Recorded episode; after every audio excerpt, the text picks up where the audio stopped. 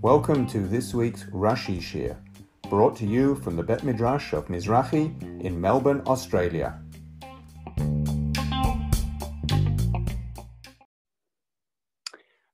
Good evening and welcome to this week's Shir on Rashi. And we have really finished the Akeida.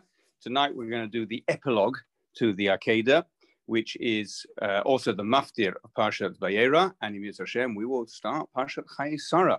So we're up to Pasuk Kaf, and Pasuk Kaf. So let's just set the scene because Rashi says it's very relevant. The Akeida's all finished. Avraham passed the test. And then in Pasuk Yutet, V'yoshav Avraham el Na'arav, Avraham returned to his lads. Rashi doesn't actually ask where was Yitzchak at the time. So we assume that Rashi assumes that he was with him. They got up and they went together to Be'er Sheva. Vayeshev Avraham be'Be'er Sheva, and Avraham dwelt in Be'er Sheva. And Rashi makes the point that, having said previously at the end of the previous peruk that Avraham was living at this point in Hebron, so the trip to Be'er Sheva, as he says there, was in Rashi on Yutet, lo yeshiva mamash. It wasn't a real dwelling; it was just a pop by. He just popped by for a short while. We'll come back to the relevance of that. And then we read Pasuk Kaf, Vayehi acharei hadavarim ha'ela. And it was after these things, Vayugad la Avraham. It was told to Avraham, Lemur, saying, Hinei yalda Milka gamhi. Behold, Milka has also born banim la Nachor achicha. Banim to Nachor, your brother. So Nachor is the brother of Avraham. Milka is the wife of Nachor. And Avraham gets a message. Maybe he already knew, and maybe he's reminded because of a particular piece of information that is going to come in Pasuk Kaf Gimel. Or maybe he didn't know, but he's told some family news that his brother has, Kanai Nahara, had a number of children. Now, Rashi says as follows, Acharei hadavarim ha'ela v'yugad v'gomer. Beshuvu me Har HaMoriah. When he returned from Har HaMoriah, Haya Avraham maharher ba'omer. Avraham was thinking and said, Ilu haya b'ni shachut kavar. If my son had already been slaughtered, as Avraham thought was going to be the end point of the trip to Har HaMoriah, haya holech b'lo banim. He would go away without children. Haya li lahasio isha mibnot aner Eshkol u'Mamre. So it is for me to marry him to a woman from the daughters of Aner, Eshkol, and Mamre. Now, Aner, Eshkol, and Mamre have occurred a couple of times before. They're Abraham's mates. They are not Jewish. Therefore, their daughter hasn't got the yichus of coming from Abraham's family. But they seem to be good people. They give Abraham advice about the Brit Milah, and they go to war with him. So they seem to be good people. So Avraham says, that's going to be my default option. I need to find a wife for Yitzchak, because after all, he might die, and he needs to produce children. And these three people are suitable people to be my mechotan. At that point, Bisro HaKadosh Baruch Hu, Hashem informed him, Shenolda Rivka, that Rivka had been born, which we're going to talk about in a moment, but Zugo, and she is the one who is going to be the Beshert, for Yitzchak. The Zehu, and concludes Rashi, this is what is meant by Acharei HaDevarim HaEileh, after these things. Hihurei Devarim, the thinking about, the wondering about the things, Shahayo Hayu Al Yedei Akeida, that was by means of the Akeida. So what is Rashi dealing with? What is Rashi's problem? Rashi's problem is the phrase Acharei HaDevarim HaEileh, after these things. Now, Rashi seems to work on the basis that this never means what it seems to mean. In other words, it seems to say event A happened, and then the Torah describes event B, and links it up with after these things. In other words, after event A, event B happened.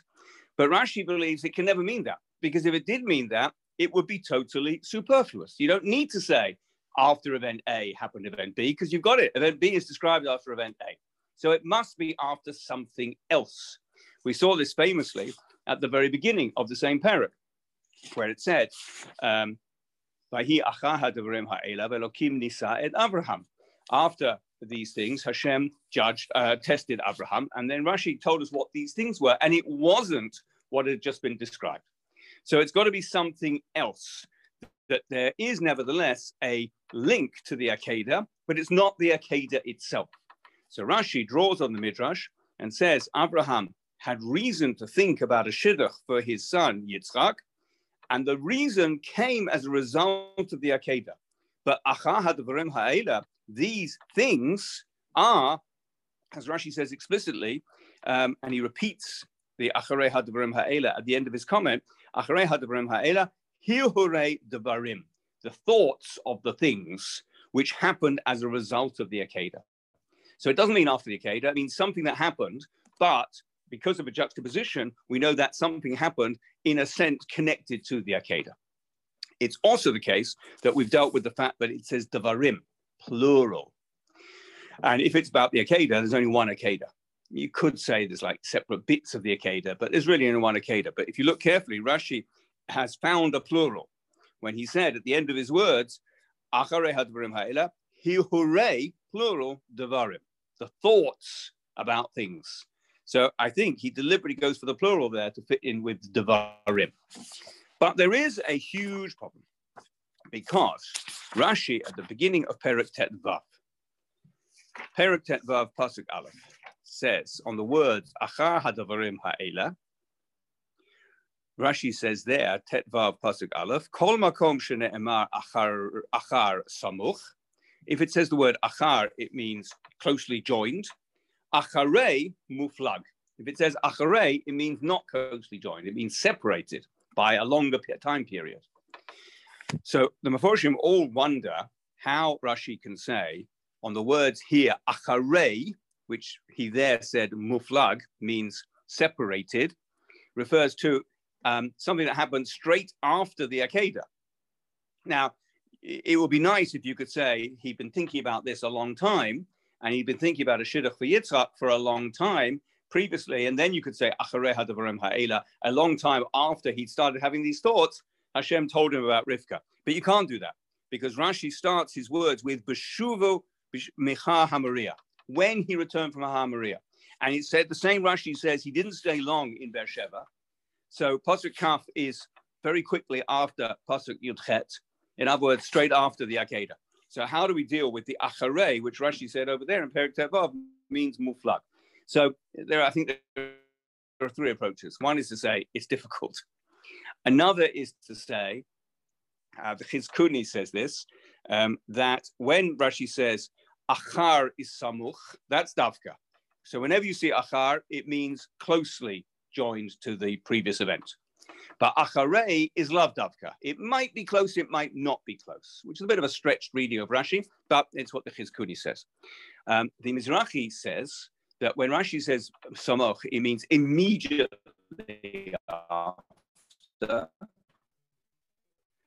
And when Rashi says, so it could be a few here. Okay. Let's move on. No, another Rashi on the words gam hi. So if we look back at the pasuk, it says vayugad la'Avraham le'mor hinei yalda Milka gam hi banim le'nachor achicha. Milka has born also she children to Nachor your brother.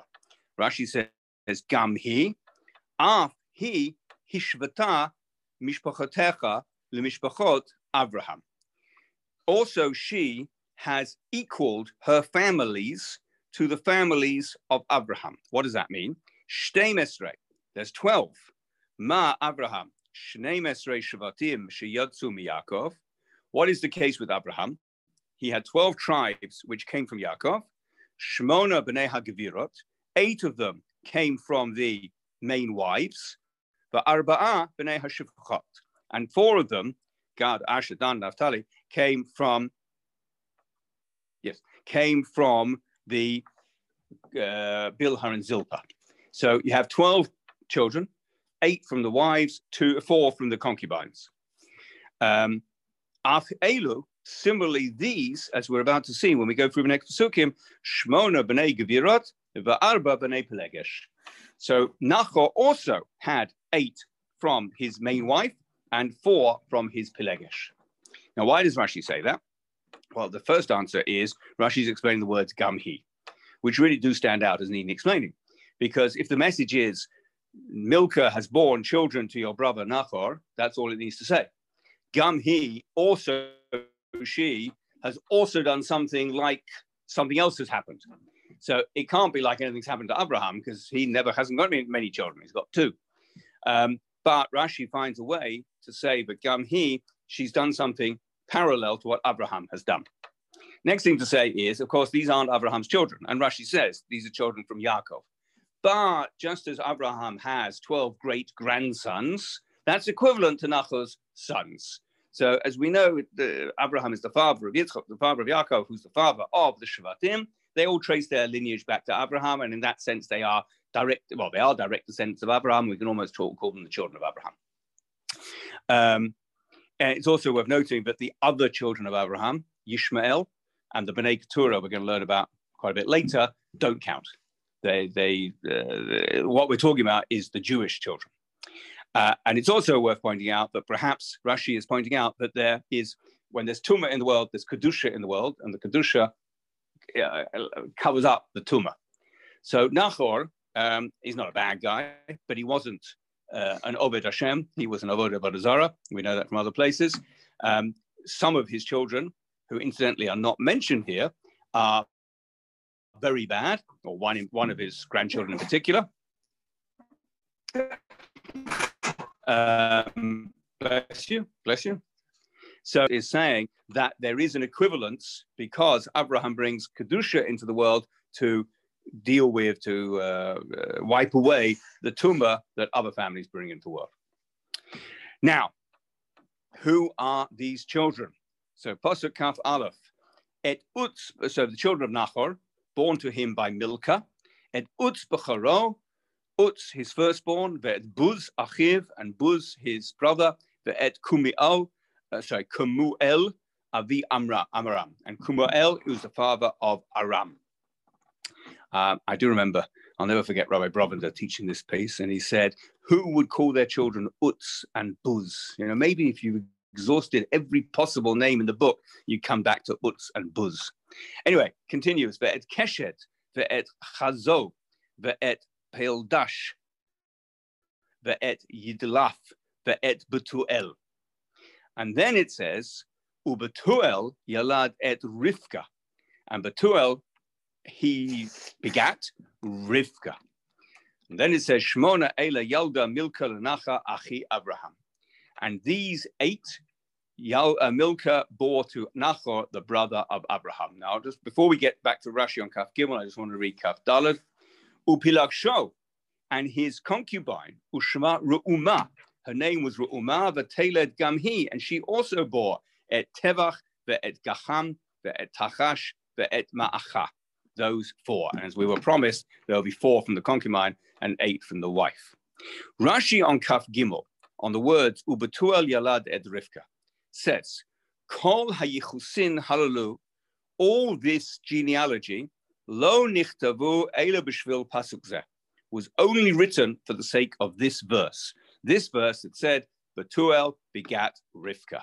Because Rashi said in his comment on Kaf, that this whole message is all about Rivka's been born, that you don't need to look at the non-related, not your family, Aner, Eshkol, and Mamre, for a wife for Yitzchak, because you can look at Rivka, she is the bat zug. And in a short while, Avraham's going to send Eliezer to the home of Nachor to find a wife, and lo and behold, he finds Rivka. So Rashi said in Pasuk Kaf that the whole point of the message was about Rivka.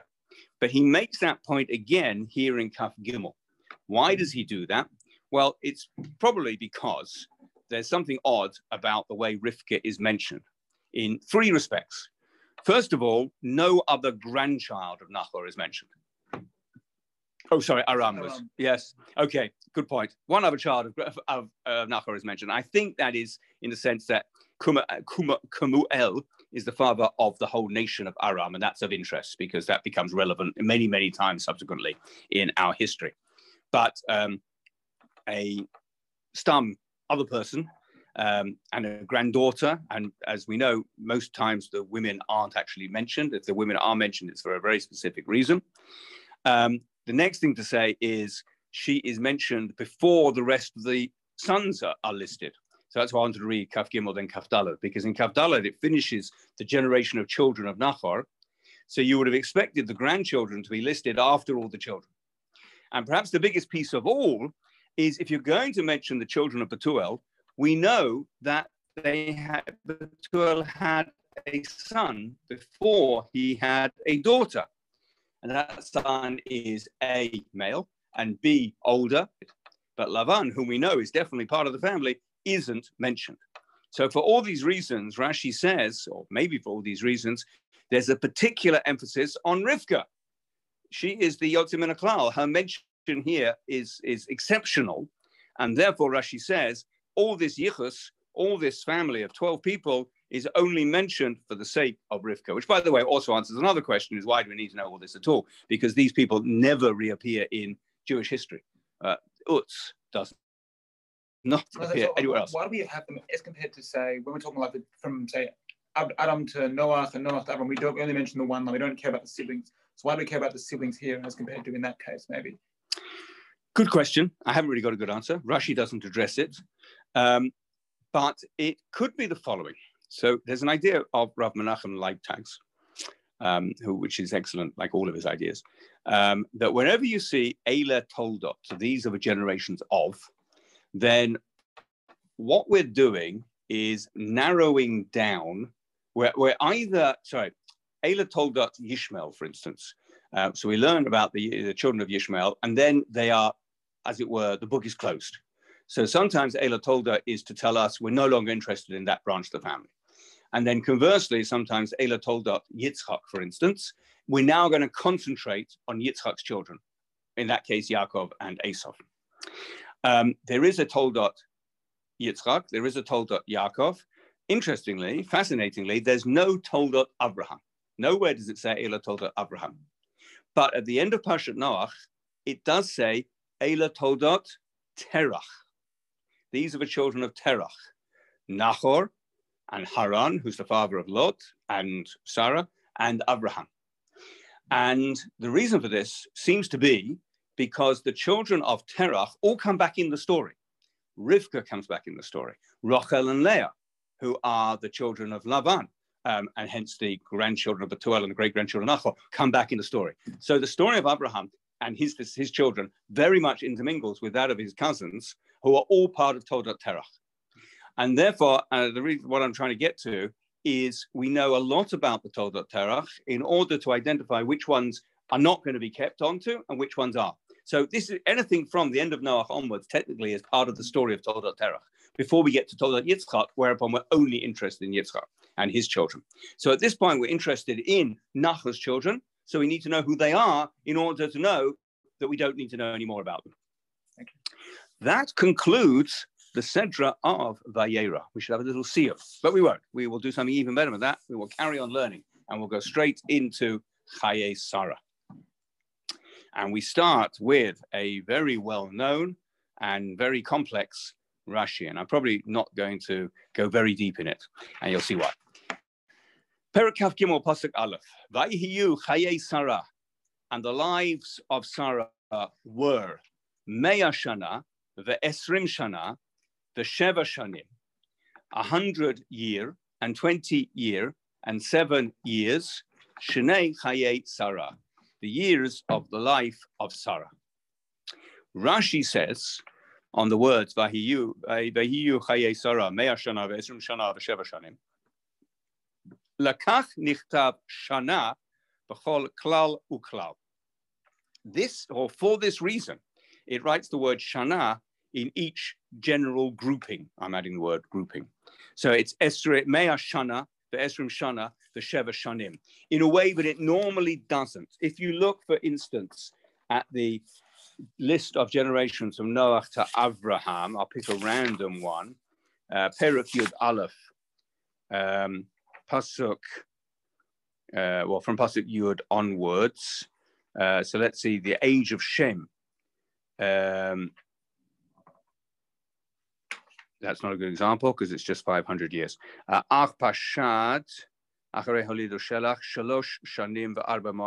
doesn't work either because I need a one with a units as well as a hundreds and a tens.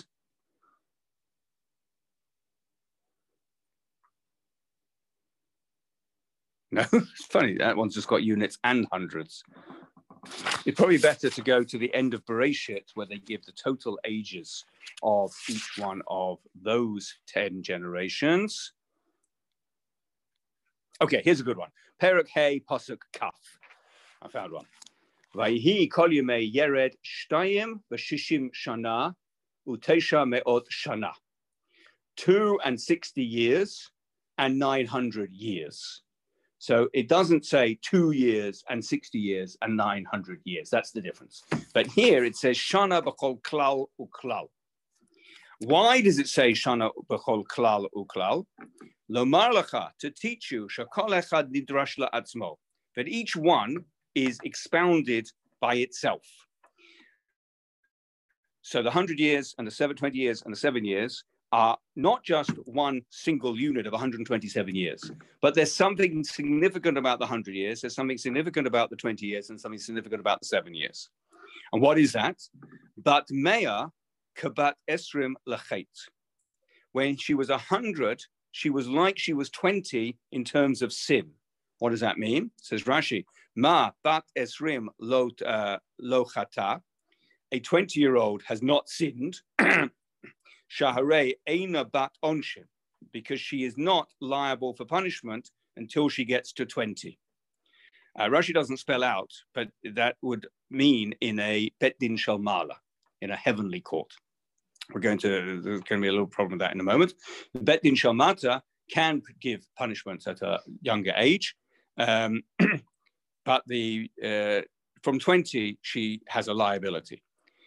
Af bat mea below chet. So similarly, she is at the age of 100, she was also without sin.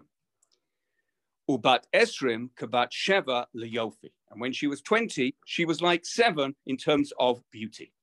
And then Rashi on the word, Shnei Chaye Sarah, says, Kulon shavin letova. They were all equal for good. Now, there's a tremendous discussion and great lengthy pieces are written about what exactly is Rashi darshaning. And the question is partly because it's not really clear what Rashi means, but it's also the case that if you look at the end of Chaye Sarah,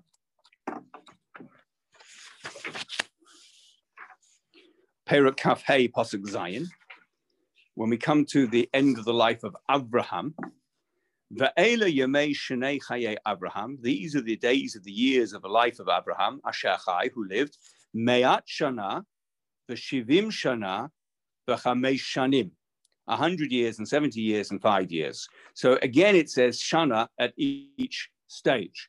And that works fine, because Rashi says there in Kaf Hey Zayin, on the words, me'at shana, v'shivim shana, v'chamesh shanim, ben me'a keben shivim. When he was 100, he was like 70. Uben shivin keben chamesh. And when he was 70, he was like 5, below chet, in the sense of not having sinned. So that's okay. When we can now say, we've seen it happens with Sarah, and we saw it happen with Abraham. When the Torah breaks up each part of the age, it's in order to darshan that style that when they were 100, they were like 70, etc. The problem occurs with Perek Kaf Hey Pasuk Yud Zayin. Ve'elu shnei chaye Yishmael. This is the years of the life of Yishmael. Me'at shana u'shloshim shana v'sheva shanim. 100 years and 30 years and 7 years. But Yigvan, he expired, V'yamat, and he died. And Rashi says, nothing. Rashi does not darshan the years of Yishmael, even though they are in the same format, me'at shana shloshim shana, sheva shanim. So really, the Meforshim of Rashi are grappling with two things. Number one, what exactly is going on here in Pasuk Aleph? What exactly is Rashi expounding? And number two, whatever it is, why doesn't it work for Yishmael? So it could be that that Rashi isn't actually focusing on Shana, Shana, Shana, but rather the, as it were, the repetition of the beginning at the end. Vayihi Chayei Sarah at the beginning and Shnei Chayei Sarah at the end, which you don't find with Yishmael. There's no equivalent with Yishmael. So that would be a reason. I'm not quite sure exactly the process, but it's a distinction to say you do darshanet with Sarah and you don't darshanet with Yishmael. What about Avraham? So you don't quite find that. There's no like that bookending with Avraham. In Pasuk Kafei Zion, Eli Yemei Shnei Chayei Avraham Asher Chai, Me'at Shana V'Shivim Shana V'Chamesh Shanim, and there's no Shnei Chayei Avraham at the end. But perhaps you could say there is Yemei Shnei Chayei Avraham. So there's that bit of extra wordage by Avraham, which allows you to make the drasha, and there isn't by Yishmael. I also saw that, and this is a very subtle point, again, I'm not totally convinced by it, but if you look at the Yishmael pasuk, Kafei Yud Zayin, Ve'elu Shnei Chayei Yishmael, Ma'at Shana. The first grouping is Ma'at Shana. If you look at Sarah, it's Me'ah Shana. What's the difference between Me'ah and Ma'at? So Ma'at has to take the word Shana after it, otherwise it makes no sense. Me'ah doesn't. Me'ah stands by itself, it means 100. Ma'at means 100 of, so it needs to be 100 of years. So if Me'ah doesn't need the word Shana after it, and yet it's put here, that is a reason to darshan it. So that's a distinction. That is the case with Sarah. It's not the case with Yishmael. And fortunately, it is not the case with Avraham. Avraham is Me'at Shana. So on what basis can we darshan Avraham? Again, the Yemei comes to the rescue. And those want to say that Abraham's got the, so Sarah's got the Me'ah, Abraham's got the Yemei, and Yishmael's got neither. So that's why we darshan Avraham and we darshan Sarah. So there's so much, you know, we could discuss on this, because as I said, I'm unfortunately write pages and pages on this, but I'm not saying I fully understand exactly the logic of any of these positions. But there's certainly some degree of superfluity in the Sarah pasuk, which allows Rashi to make this deduction. A point to make about this 20 bat onshin. She doesn't get punished for sins until the age of 20. If one looks at Perek Hey Pasuk Lamed Bet,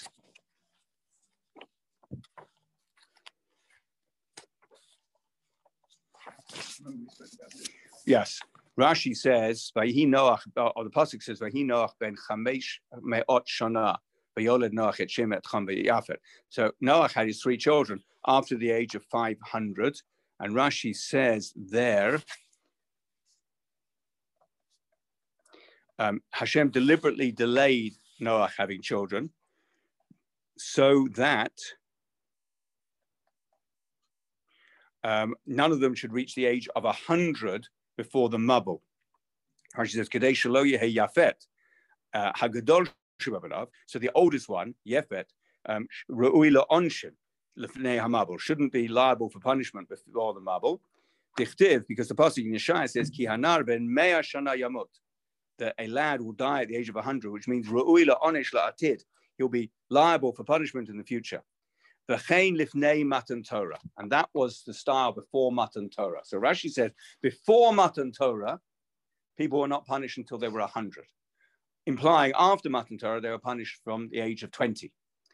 So why does Rashi here say that Sarah reaches the age of liability at the age of 20? So, good question. Maybe you can say that when Avraham came, that was like the beginning of the process of Torah coming to the world, which is a bit of a stretch because it isn't. Or you can say that at the age of 100, you become liable for the death penalty. At the age of 20, you become liable for punishment in general. It's definitely hard. It definitely seems to be a contradiction, and it's hard actually to marry that up. The last thing I want to say is this idea, this comparison between the age of 20, she's like the age of 7 in terms of beauty. First thing to say is, what's the big deal about beauty? I mean, Sheker Hahen V'Hevel HaYofi. Beauty is nothingness, we say in Eshet Chayil. So why are we talking about her beauty at all? So, well, maybe beauty is not quite nothingness in every respect. And also, maybe we can say that the nature of her external beauty, in the case of Sarah Imenu, reflects her inner content. What is beauty after? What does it mean that at the age of 20, she looked like the age of 7? She at the age of 7 for beauty. It meant that she didn't decay. That's what beauty is. It means that from 7 to 20, she hasn't lost any of her luster in an external way. And that sort of matches up with her internal nature as well. But I'd also like to say it's very interesting that that's the way that the comparison works. At the age of 20, she's as beautiful as she is at the age of 7. In our modern world, we would have said it the other way around.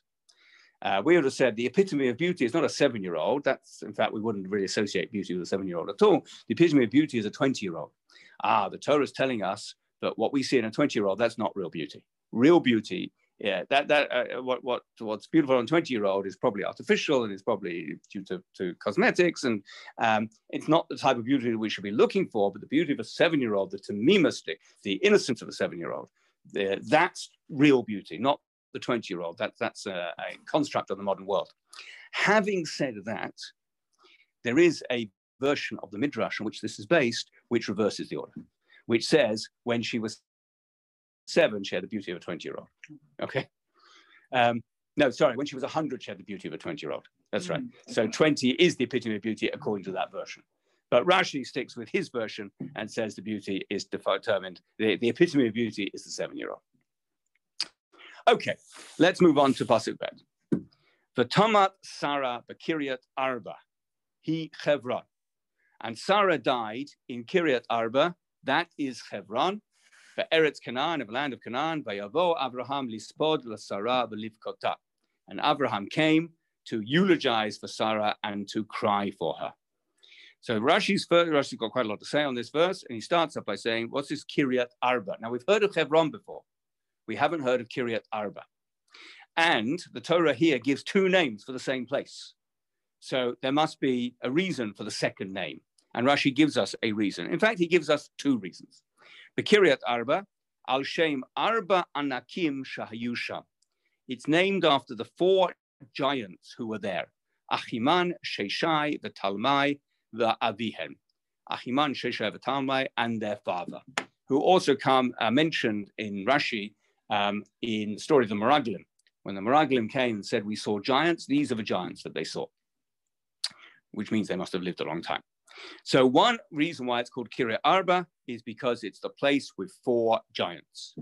Devar Acher, another reason, Al Shem Arba Zugot, Shenikbaru Sham, Ish v'ishto, because of the 4 pairs, the 4 couples who were buried there, husband and wife. And who were the 4 couples who were buried there, husband and wife? Adam v'Chava, Avraham v'Sarah, Yitzchak v'Rivka, Yaakov v'Leah. Rachel didn't merit to get there, but Leah did, as Yaakov himself said in Parshas Vayechi. So, why does Rashi bring 2 answers? I'm not quite sure why Rashi brings 2 answers, but look at the difference between the 2 answers. First of all, one is there's a difference in time period, because the 4 giants were already there, but the 4 couples were not there. One of the couples was there, Adam and Chava, but obviously Avraham and Sarah weren't there because they were still alive. Yitzchak isn't there, he's still alive. Yaakov hasn't been born. So the second explanation is with the perspective of looking back from a historical point of view about something that hasn't yet happened.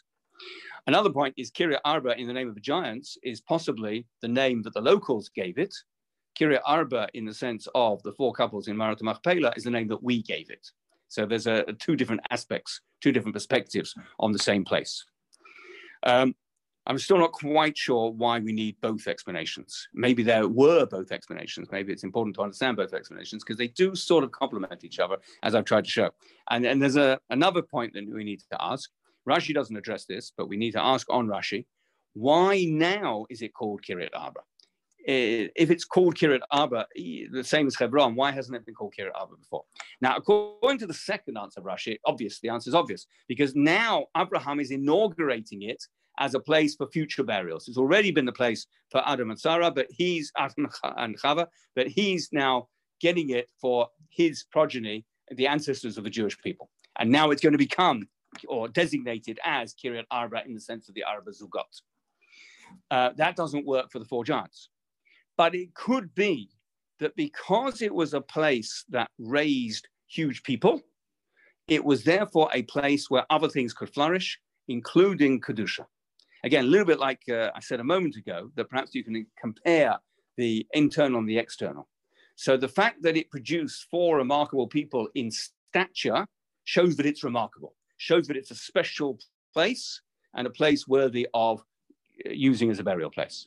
Or you can say that why was it called Kiryat Arba? Why was it named after these four giants? Because these four giants protected it, which means they made it into a special and worthy place.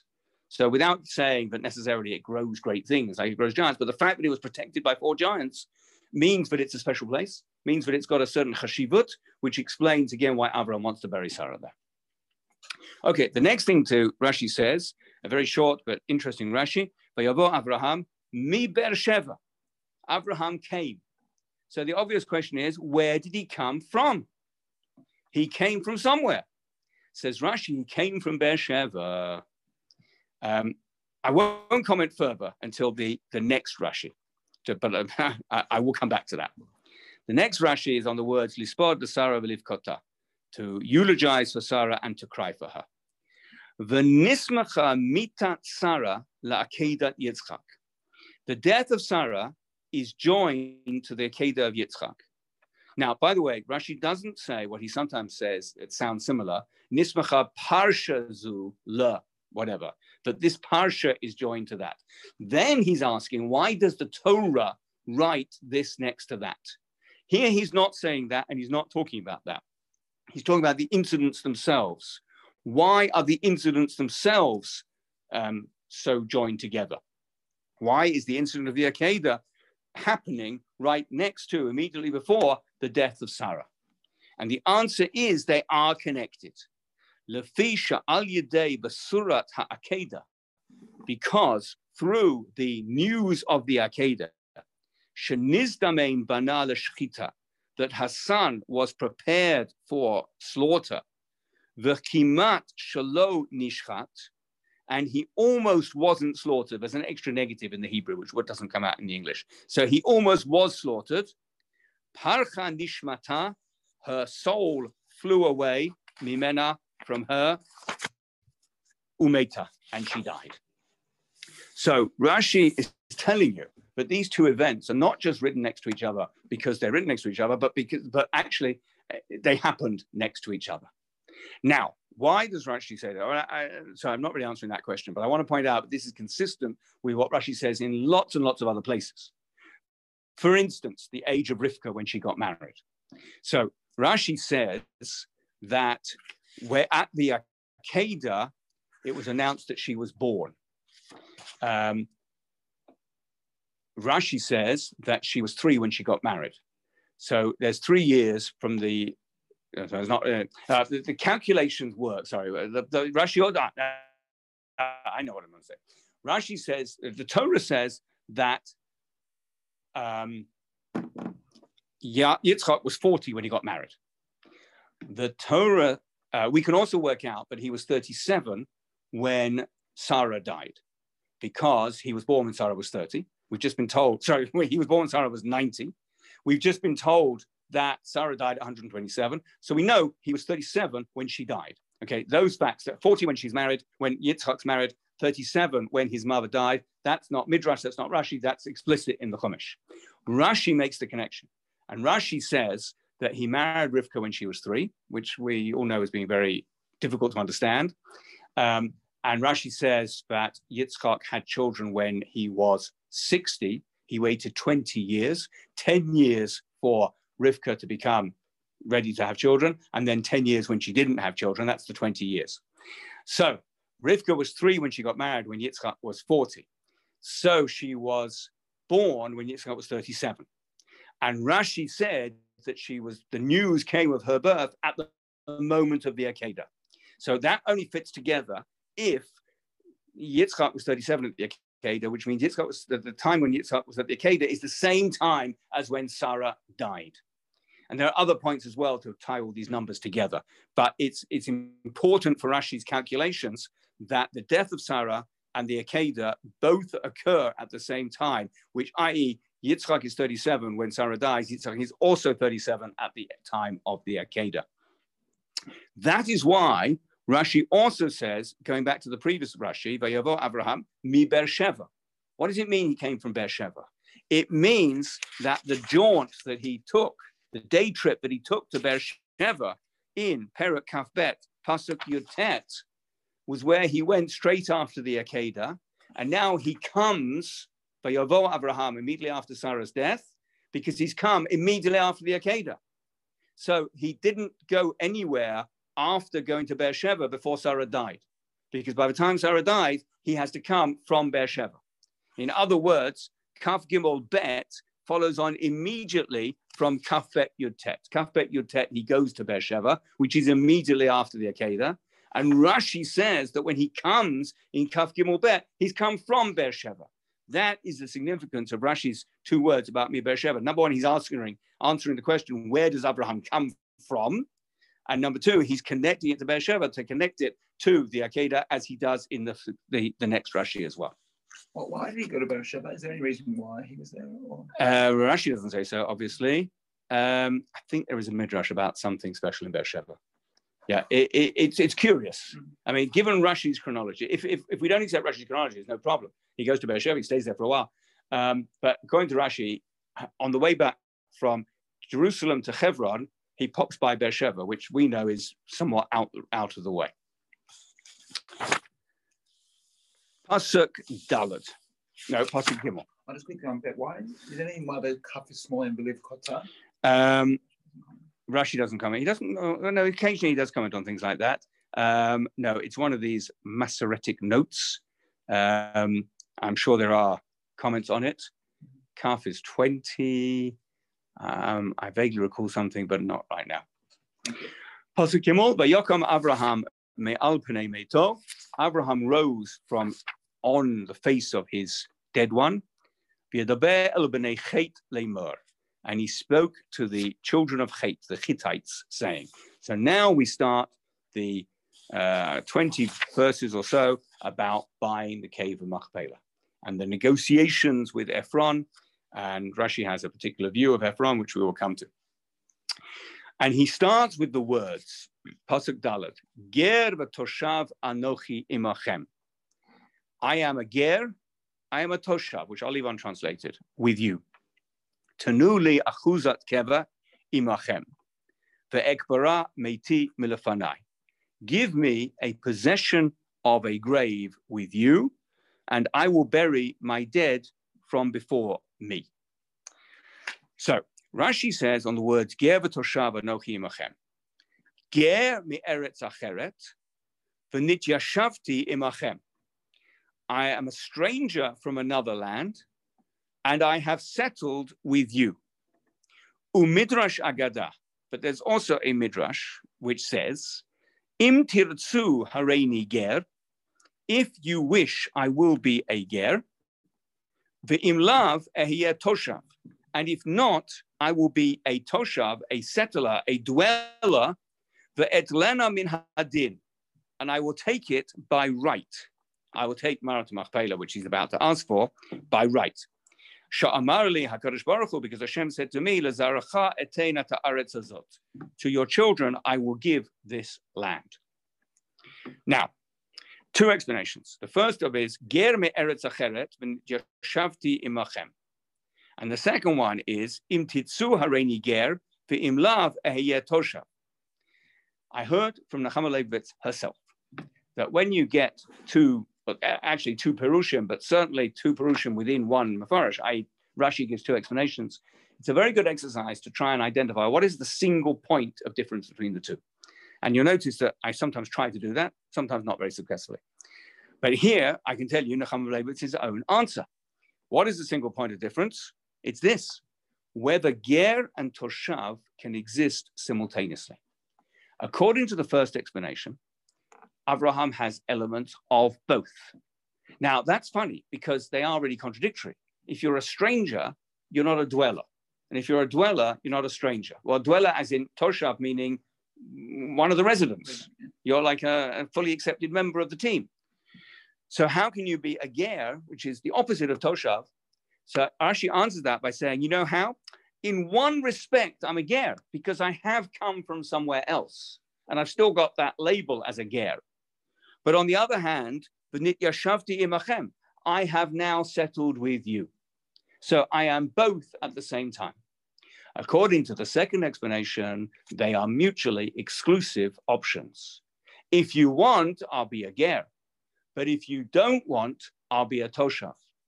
And furthermore, in the second explanation, we see that there are different legal statuses and legal options for ger and toshav. Now, he doesn't spell out what it means to be a ger. He does spell out what it means to be a toshav, so we can work it out sort of by extrapolation. If I'm a toshav, I'm a full citizen here, and I can take it because it's mine, which means if I'm a ger, I won't take it, I will buy it, which is what I'm offering to do. So I'm offering, I can be a ger, which means I'll make a purchase and you'll get my money. But if you don't agree, then I will be a toshav and you won't get my money and I won't make a purchase.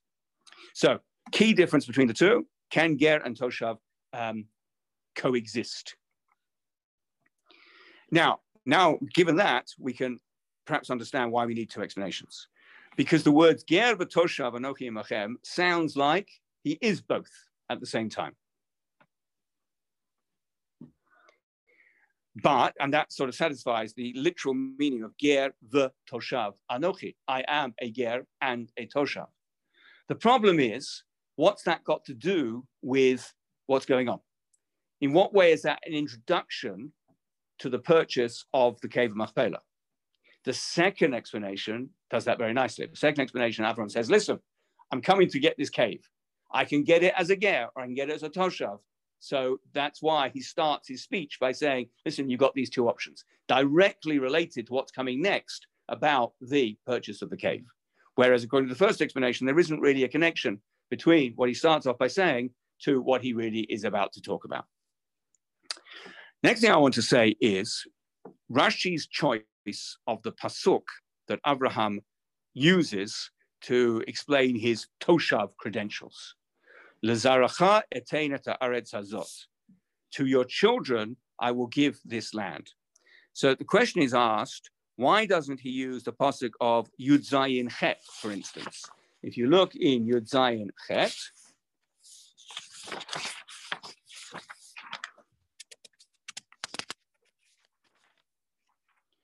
Natati lachal ulazarcha acharecha et eretz mugurecha et kol aretz kanan la'achuzat olam vayiti lahem lelokim. What does he say there? So Hashem says, I will give you and your children after you the land of your sojournings, the whole land of Canaan. Includes Abraham personally. And there's another one which he could have used, Yud Gimel Tet Vav.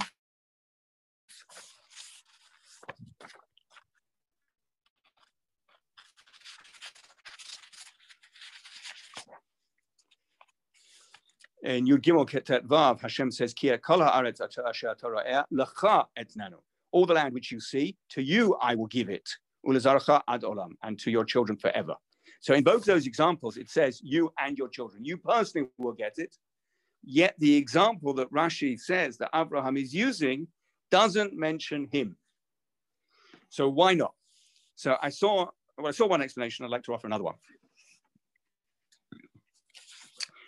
Avraham is very conscious that at the Brit Ben Avatarim, he is told that he will be a stranger in a land that is not his for 400 years.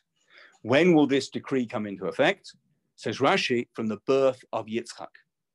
Why does it come into effect from the birth of Yitzchak? We've mentioned this before. Because once Avraham has seed, has children, then the pasuk of Ger Yehieh Be'eretz Lo Lahem Geya Zarecha. So I have to break one more time. Pasuk Perek Tet Vav. Sorry, Perek. Yep.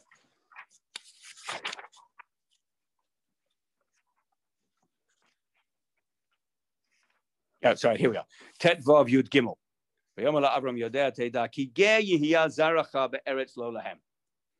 Your children will be strangers in a land which is not theirs. But that will start when you have children, i.e. from the birth of Yitzchak, which has already happened. So one answer to this question is, Rashi is saying that Avram is already sensitive, that in this period of Jewish history, from the birth of Yitzchak onwards, he personally doesn't have the right to any land. It's for his children who will inherit the land in the future. Or, but I would like to say slightly differently, I'm not sure if my explanation stands up, but we will see later that Avraham is buying this cave on behalf of Klal Yisrael, on behalf of the Jewish nation. That's the nature of a cave, the nature of a grave, sorry, is something that exists in perpetuity, that is not just for the benefit of the person buying it. On the contrary, it's for the benefit of all of his descendants forever, and that is on whose behalf he's buying it. And that's why he quotes a pasuk that says, this land belongs not to me personally as Avraham, but it does belong to the entire nation of which I am a part. And that's on whose behalf I'm buying it.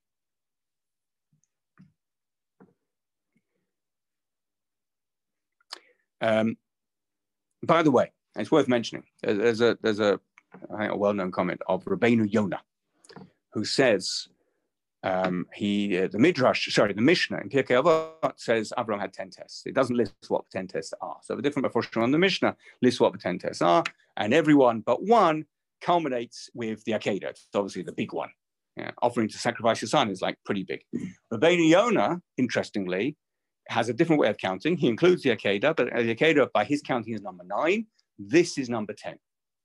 Buying the cave of Machpelah is the 10th test. Now, he doesn't say explicitly, but that makes it the greatest test, but it's sort of logical that number 10 is the greatest. And you'll know from last week's parasha that Rashi brings in the words of Hashem, who castigates Moshe for a lack of imuna, as it were, lack of bitachon.